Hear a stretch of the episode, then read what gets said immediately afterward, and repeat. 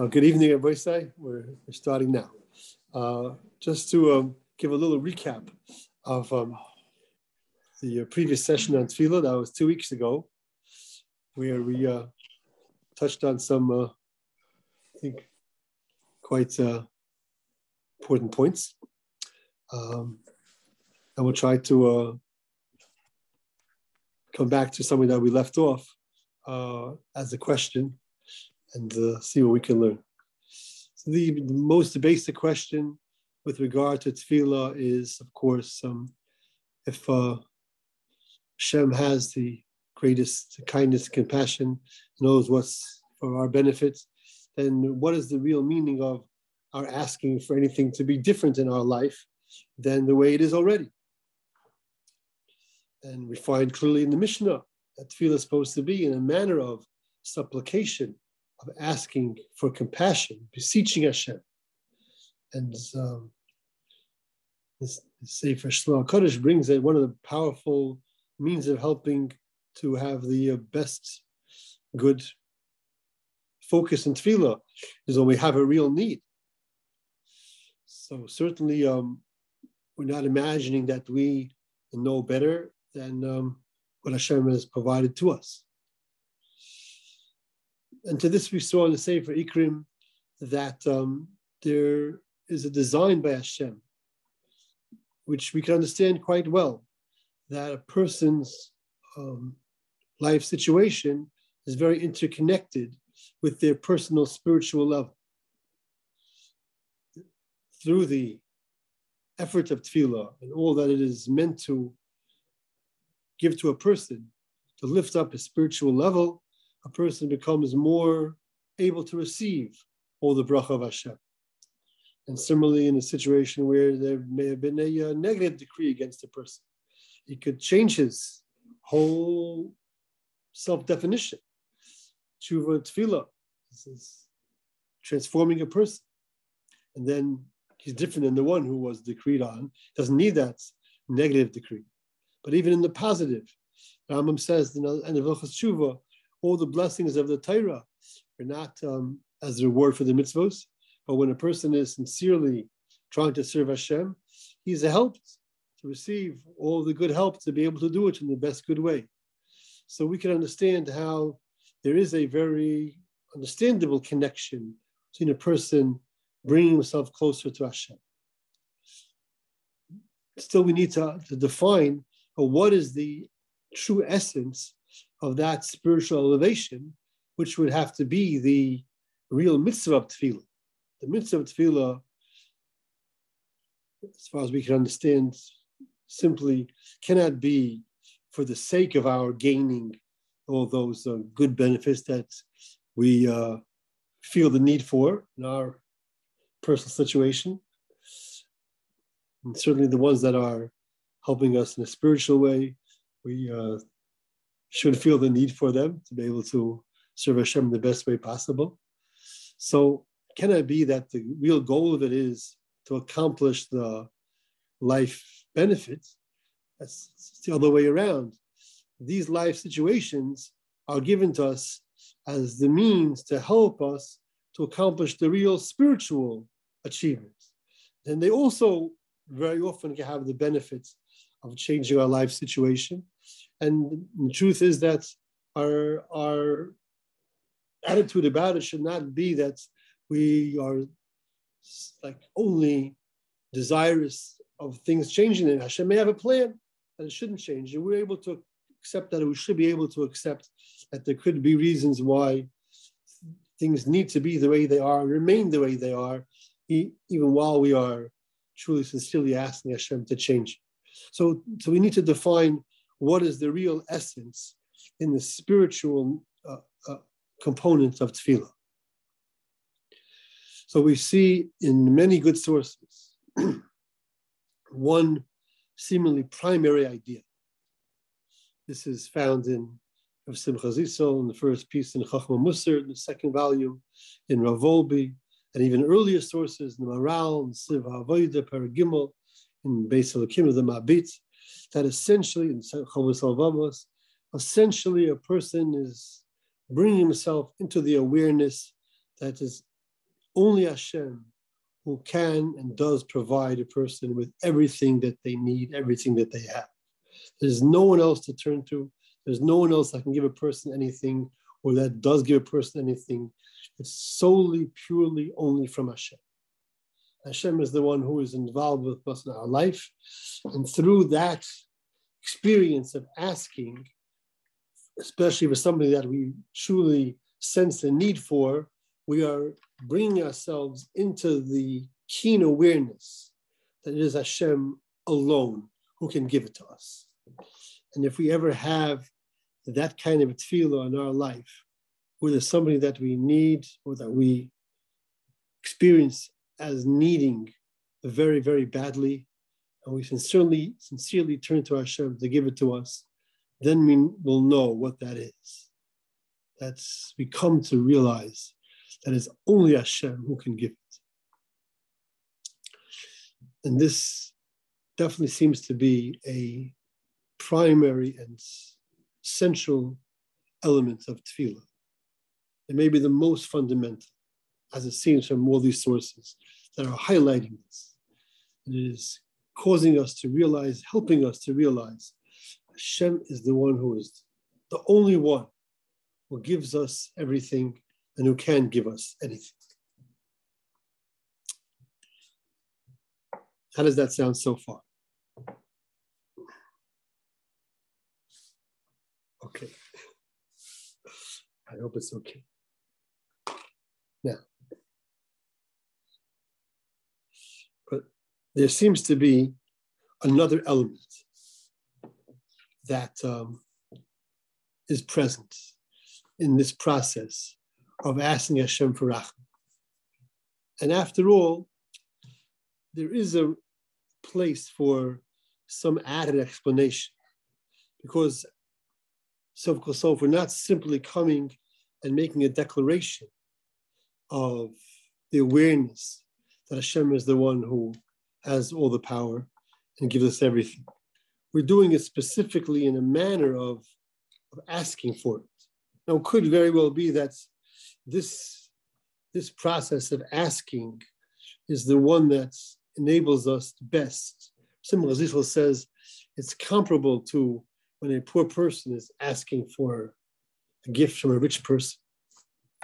But Sov Kosov is not identical to that, because in the human experience, there could be, of course, very understandably, an effort on the part of the one who's asking to evoke the feelings of compassion that are dormant in the one who has the capacity to help them and give to them. And of course, by Hashem, that is uh, not possible and not necessary. So when we're asking from Hashem, we're not in, intending to have any influence, so to speak. It's completely our experience. We are asking for Hashem's compassion. So it seems like there may be more than just coming to the awareness that Hashem is the one. It's not just saying, Ein Od Milvado, Efezulasa. It's, it's described by, by, by Chazal, Mishnah, in Halacha, has to be Rachamim V'Tachanun. I'm asking for compassion. I'm beseeching Hashem's Midas Arachim. So what is what is a is it about that that might be the cause of a person themselves becoming more worthy of receiving that rachim? Can we understand how that's taking place? That we are now somehow more worthy to receive the rachim of Hashem.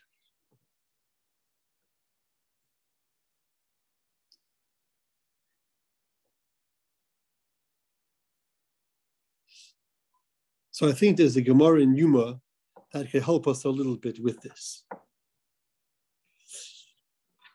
We, we made a start on it, but um, we only raised the questions. So we'll go back and uh, revisit them and see what we could try to figure out.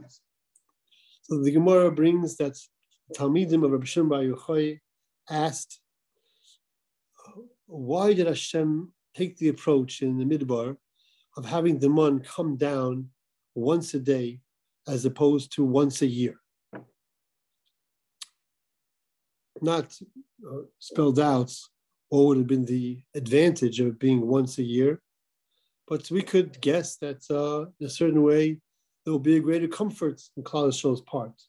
That they have it, they, they feel ready, they receive the bracha. There could still be the mitzvah of going to collect it, the Farish says.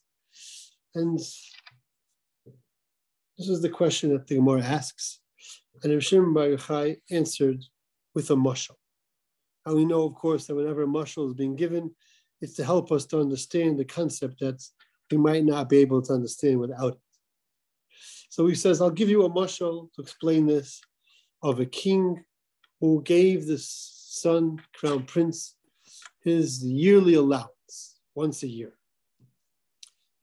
And the son would come to, into the presence of the king once a year. So the father, the king, wasn't happy with that. So he changed the approach and uh, he started sending him his allowance every day. Of course, uh, presumably through the same method of the royal treasurer delivering it to the son, and the son didn't need to come to receive it from the father. And the Gemara says, Isn't it proper that the son should come to the father's presence to receive his father's presence every day?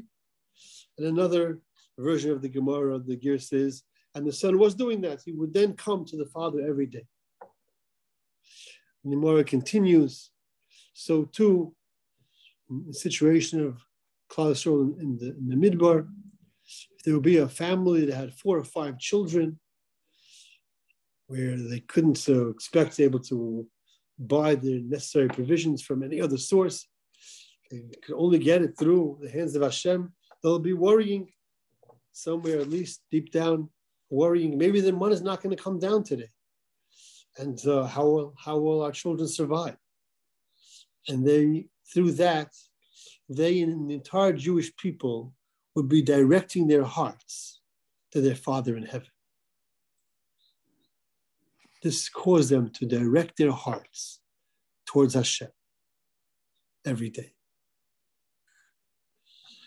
So it sounds very beautiful, course, but um, there are some questions that, of course, we could ask.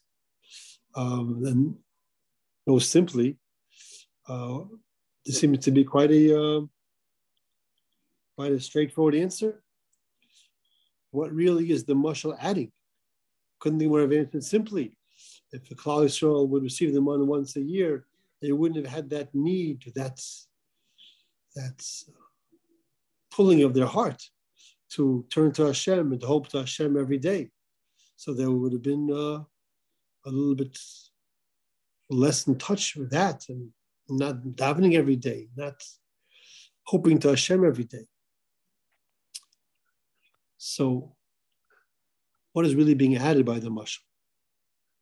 And um, to make things a little bit more uh, complicated, so to speak, there doesn't seem to be a good match between the mashal, the case of the king and his son, and the case of Klal Yisrael in the Midbar. Because what would we think simply is uh, the reason for Hashem wanting Klal Yisrael to be turning every day is to know where they're, know clearly, know very vividly where their sustenance is coming from. Once they have it for the year, so sort of forget a little bit. It's it's a little bit out of mind, out of sight. If, it's, if I need it to come every day,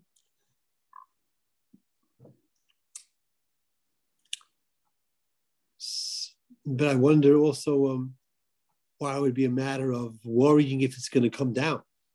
It should just be you see it come down, so then you're reminded every day. Maybe there's a need for that, the yearning for it, the expectation, the hope for it, the need for it. But if it's just a matter of Klal Yisrael knowing clearly that it's Hashem giving it to them, so that doesn't seem to be the case by the Father and the Son. Is that the reason why the king changed the uh, the setup of the allowance to the prince every day that he should be reminded who is providing to him. It's from his father.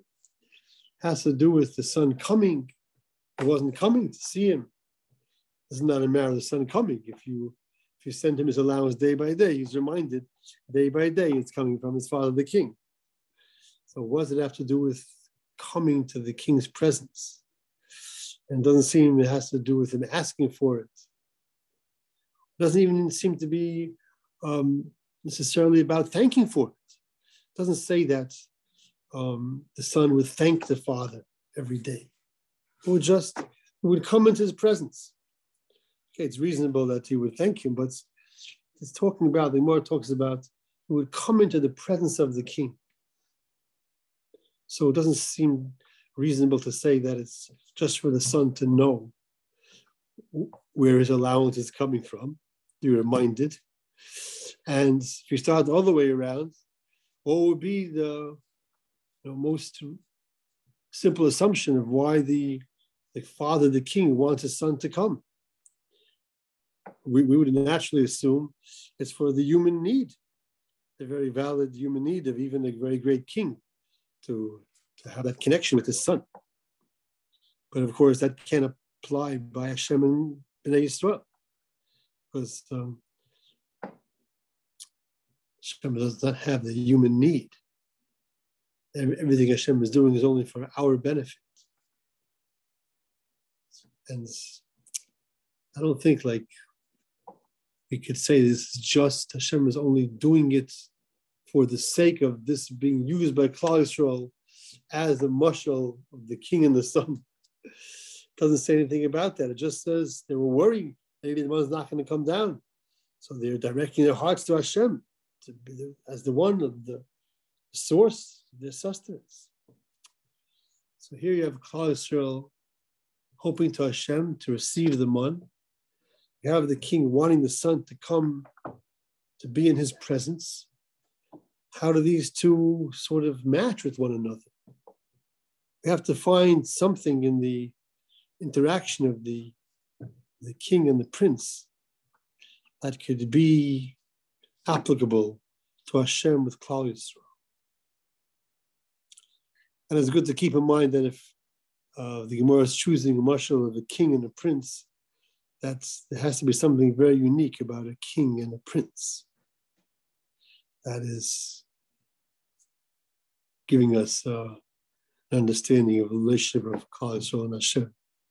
I don't think it's adequate to say that, you know, for Hashem's honor, it has to be a mashal of the king. it has to be something very, very real about a king and his son. So let's try to figure out um, what could possibly be the intention of the king that's not for his own sake, that would be for his son's sake? What might the king want his son, the crown prince, to gain through this process of coming into the king's presence every day? Again, if it's just the the good human connection, the father son connection, the um, opportunity to express his gratitude, then it could be by any father and son. It could be, you know, a wealthy, wealthy business person who's providing good allowance to his son. Of course, he wants to have a good connection with him, and he wants him to have a good appreciation. So if we're using the mashal of a king and a prince, there has to be something very special about that. If anybody wants to take a guess at this, they're invited. Can I try? Plenty, you have plenty of time. Oh, please, Gary, go ahead. Well, well, you could it could it be that Hashem, you know, it's a miracle, a, a nace, I guess, is what you call it, because mm-hmm. water normally comes from the sky and food normally comes from the ground. mm-hmm. and it's an it, it's a miracle every day that food food came from the sky. Nature itself was reversed. Yes, absolutely. And and, and Klal Yisrael got a, a front row seat to seeing the miracle every single day. Okay, good, good. So, so um, what is the critical component there that we could also find in the relationship of the king and his son, the crown prince? Can we can we find something that could be a a uh, connecting elements that both I, these I situations that, share? On, I don't think on that level where where nature itself was reversed. Right. So um, I, th- I think that this component of the, the, the enormity of what Hashem is doing for the Jewish people, of even reversal of nature for them to see, not just you know providing them in a more natural means, a more hidden means, but in a very obvious means. I think that's something that we could utilize. We should hold on to it. Um, I think the easiest way to start is if we try to get on the wavelength of the king in this scenario of what, what is the king's concern if the son is only coming once a year and only seeing him once a year? Or maybe if it only be a few times a year or once a month. And could, could be possible that a crown prince has important affairs to be busy with, but he's not coming to be in the presence of his father, the king. What is he losing that's most needed? Besides the human connection, which also has its place, it should not be um, you know, discounted. But what does the son need very much as a crown prince? or as a future king? He needs support. Uh, well, for sure he has that. But what, what does he gain? What does he gain uniquely by coming into the presence? And, and the Lashon of the Gemara is a fascinating Lashon. The Gemara uses the phrase, he's receiving makbil pnei aviv, mean like receiving his father's presence.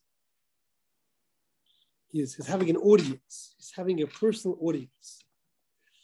Know, even, even our davening is described in that kind of a way, of a personal audience.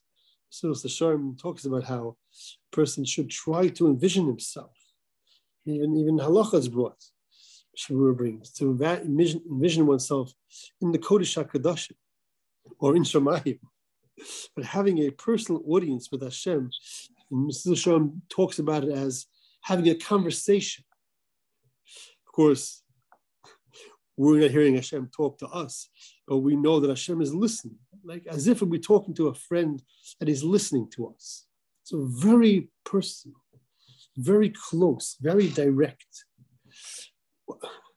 Now, now, course, if we would imagine ourselves in the presence of Hashem, the primary element of it would be the awesomeness, which Rasul Sharm elaborates on and he presents this as part of the quality of great awe of Hashem. And one of the places where we can experience it is in tefillah, in that, in that kind of a uh, special interaction that we have. But I imagine that there could be a lot that a person could come to realize and recognize and be reminded of. So, what does the king really want his son to be in touch with? My best guess is he wants him to be in touch with all the qualities that he will need to be a true king. And will become the time for him to undertake that role. He needs to constantly see in his father as the representation of all the most outstanding qualities that a person can have that enables him to be a true king. all the qualities of devotion to his people, constant involvement in caring for them, utmost wisdom, devotion to truth, kindness, compassion, humility, every good quality that can be found in a person contributes to a king being a true king. And where's the son? Where can the son see this and be reminded of it? Even if he's not spending a lot of time watching his father in action, but at least he's coming and, in a sense, like keeping in touch with that awareness of all the greatness of his father, the king, all his kindness, all his compassion, all his love for his people.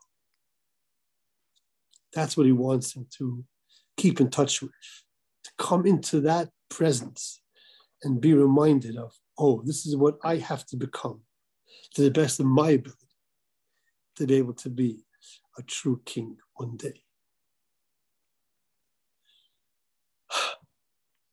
So here's the question, Rabbi Isai. Could it be that when we are turning to Hashem and essentially in our in our action of tefillah, asking Hashem for compassion, that we are essentially putting ourselves in contact, in recognition of Hashem's infinite kindness and compassion. We're coming to ask for, for rachamim, for chesed, from the source of chesed.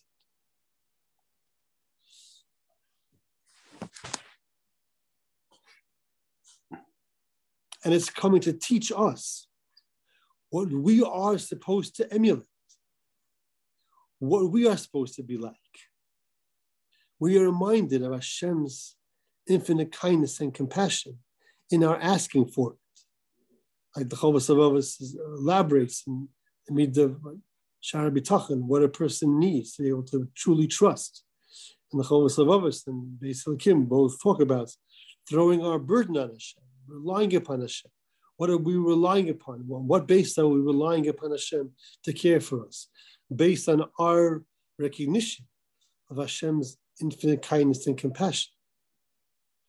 So, could it be that we are supposed to be being reminded, reminding ourselves of that, and calling upon ourselves to emulate that, to be like that? Hashem wants us to be in touch with His infinite rachmim, so that we should know, oh, this is what I have to be also.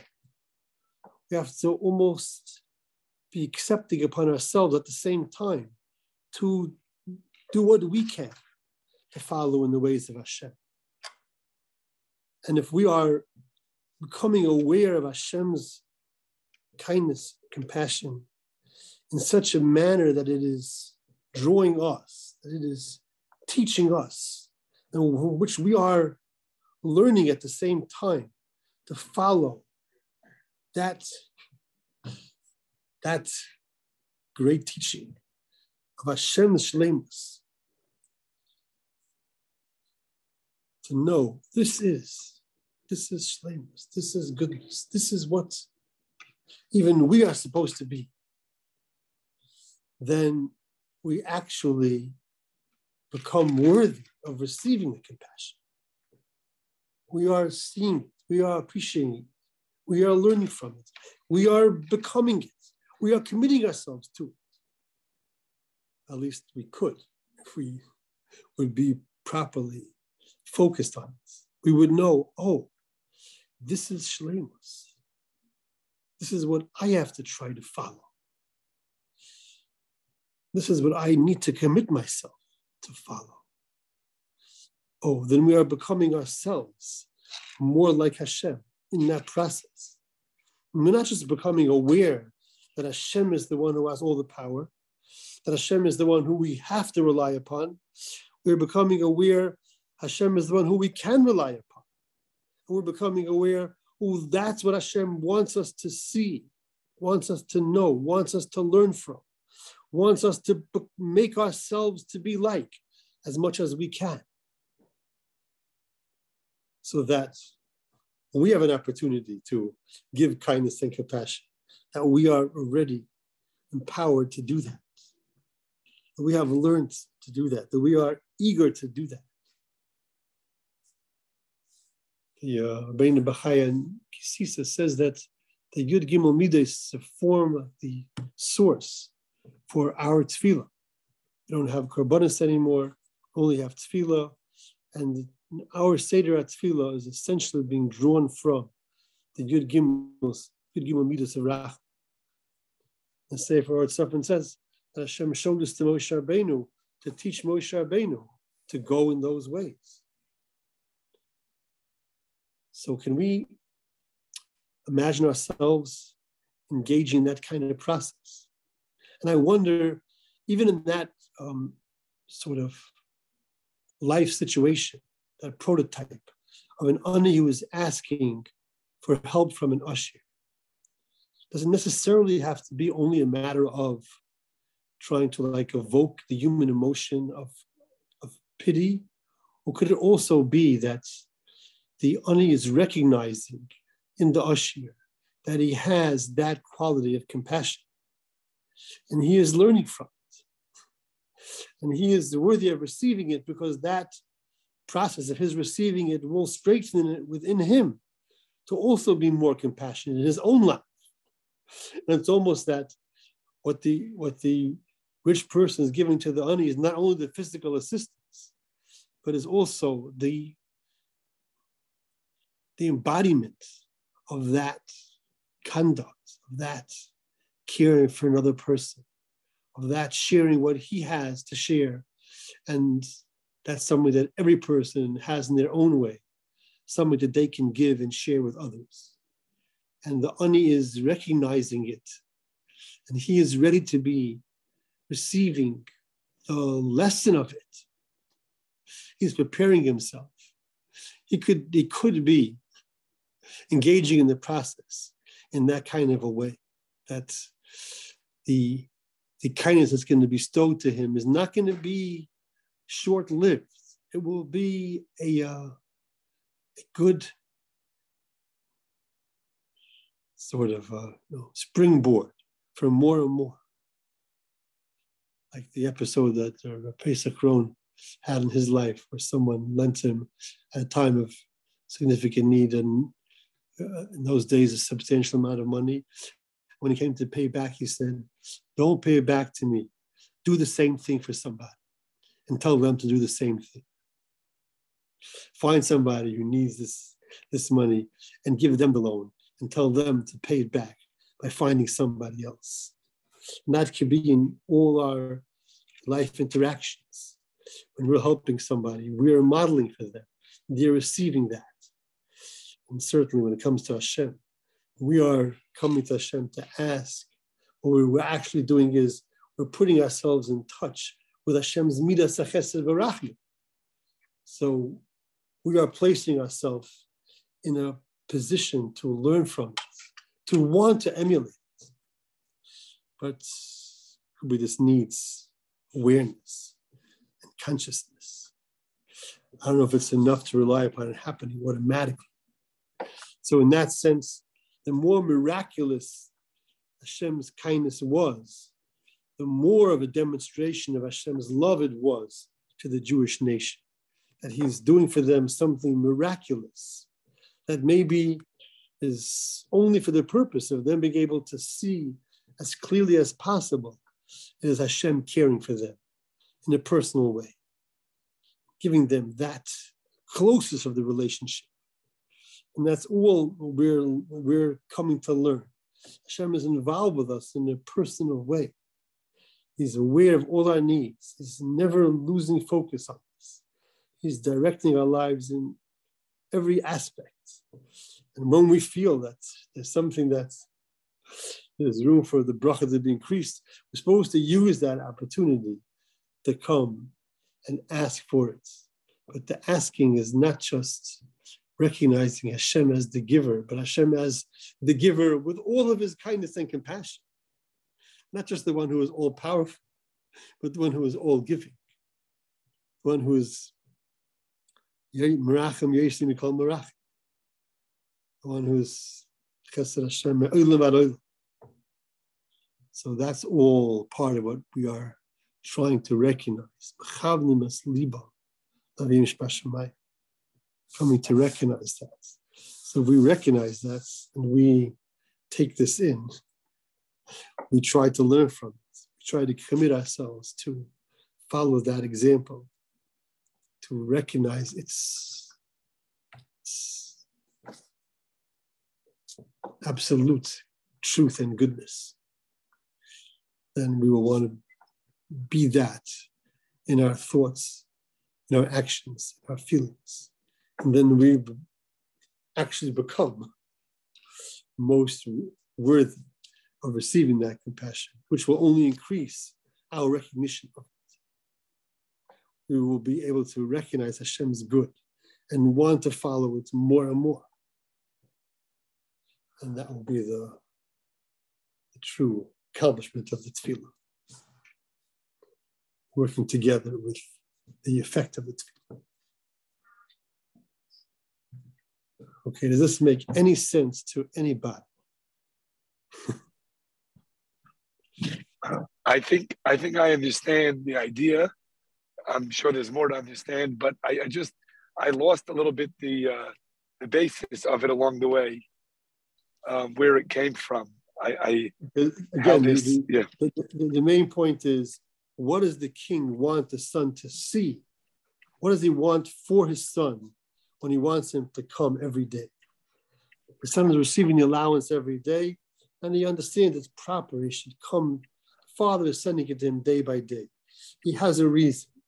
The son understands it's correct for him to come to the father's presence every day. What is the what does the father, the king, want the son to gain from that? Of course, good human connection, but that will be by any person. What does the king want the prince to see, to receive? So my assumption is the reminder of all the qualities that the king possesses that the son needs to be the king that he could be. I see. And that's what we have to be learning from Hashem. we are asking Hashem's Rahman, as is, is spelled out quite clearly, um, you, know, you know, it's suffered. But you think about only Yud Gimel Midas. No, it could be any tefillah. Any tefillah is we're asking for Rahman. Oh, because Hashem is Barachman. How much? Infinite. Or how much can I can I bring into my life? Okay, maybe a little bit more. So it is, it is putting us into close contact. So when we are entering into that private audience with Hashem, we are not just in contact with Hashem's awesome greatness, we are also in contact with Hashem's awesome goodness, Hashem's awesome love. And, uh, wow. And Nefesh Chaim touches on a madreg of Ava and Tefillah that we can't even describe. So I'm not even going to go anywhere near there. but there's this year of Ava that can be coexisting in a very, very powerful way. It's like pouring of Rahman is coming. Oh, oh, can I, can I be like that a little bit, a little bit more? Can I find a place?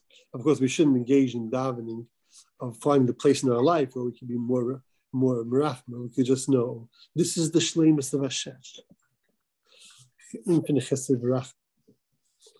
That's that's that's where I'm. That's what I'm approaching. That's what I'm appealing to. That's what I'm putting myself in touch with. That's what I'm trying to create within myself, and that will be a valid basis.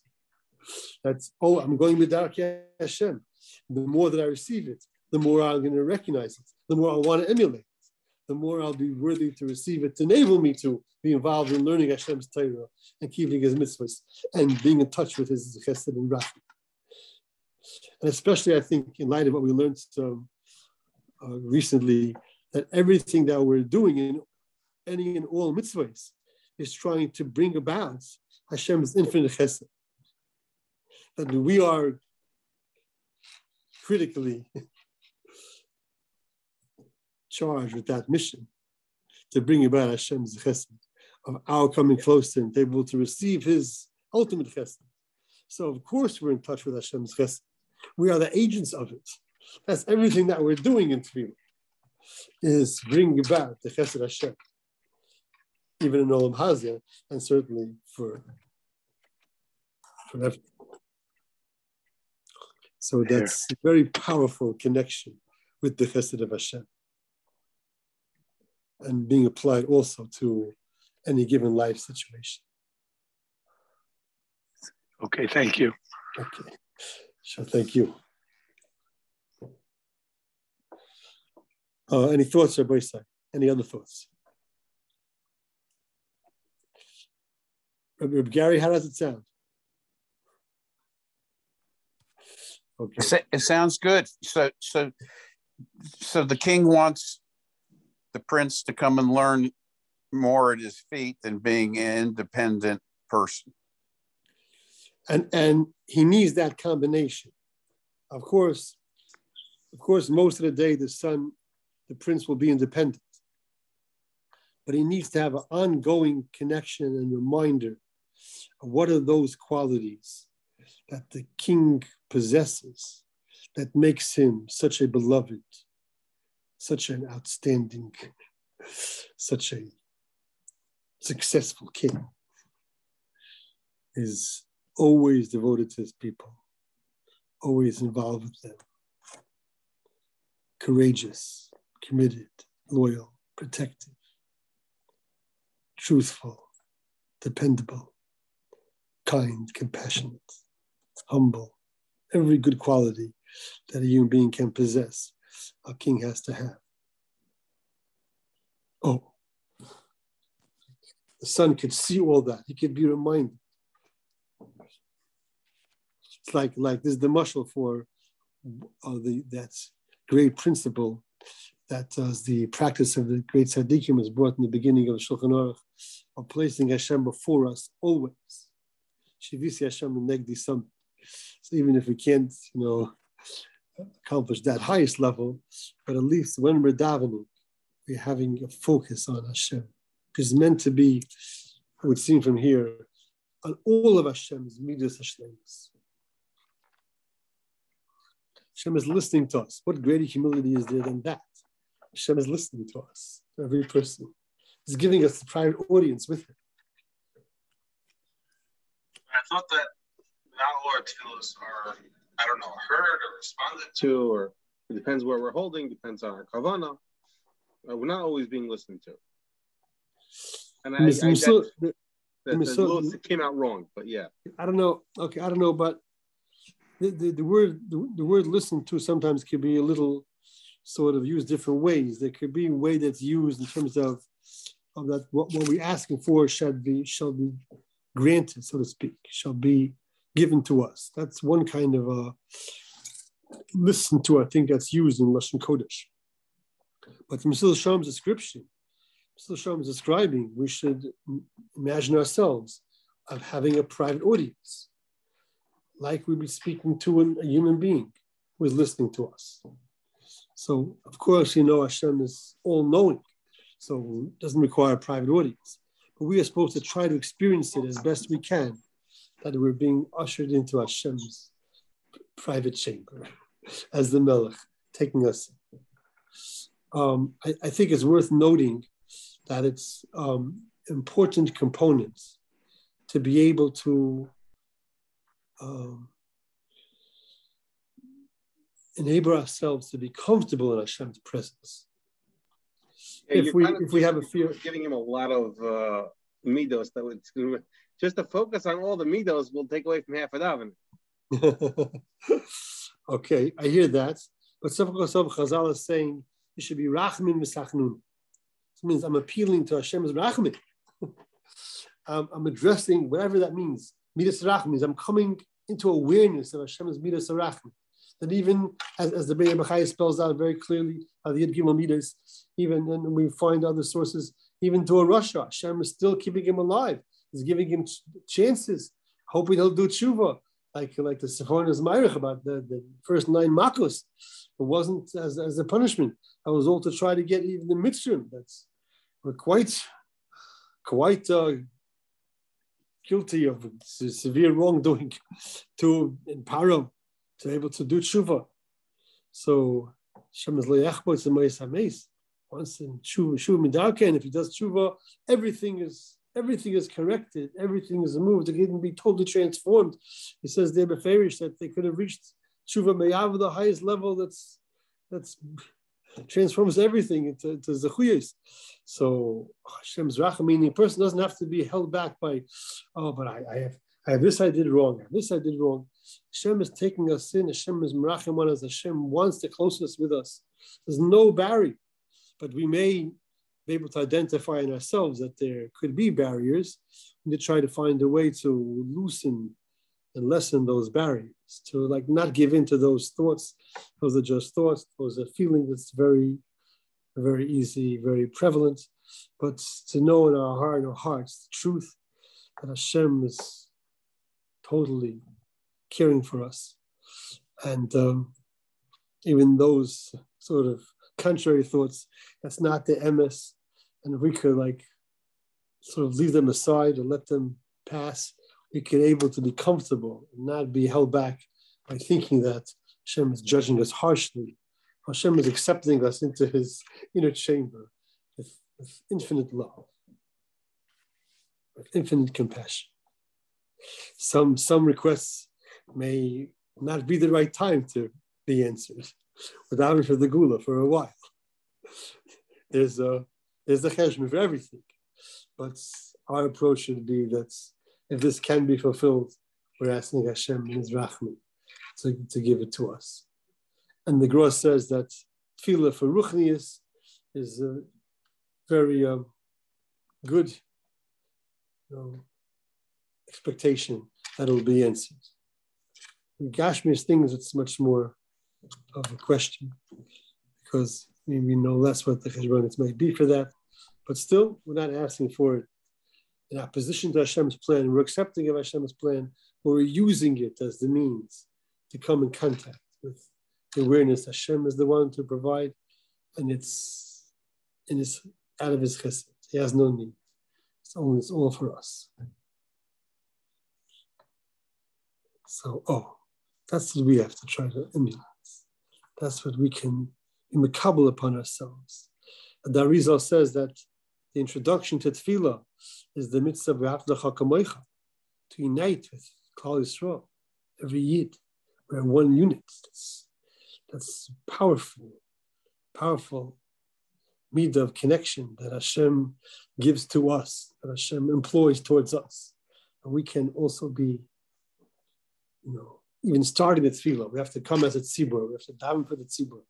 So even as the, the introduction to tefillah, it needs to be that, that attempt at shlemus lamidas of oneness with Klal Yisrael, every Jew.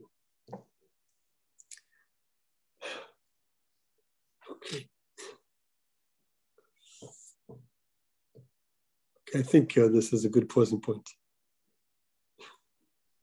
Okay. Okay.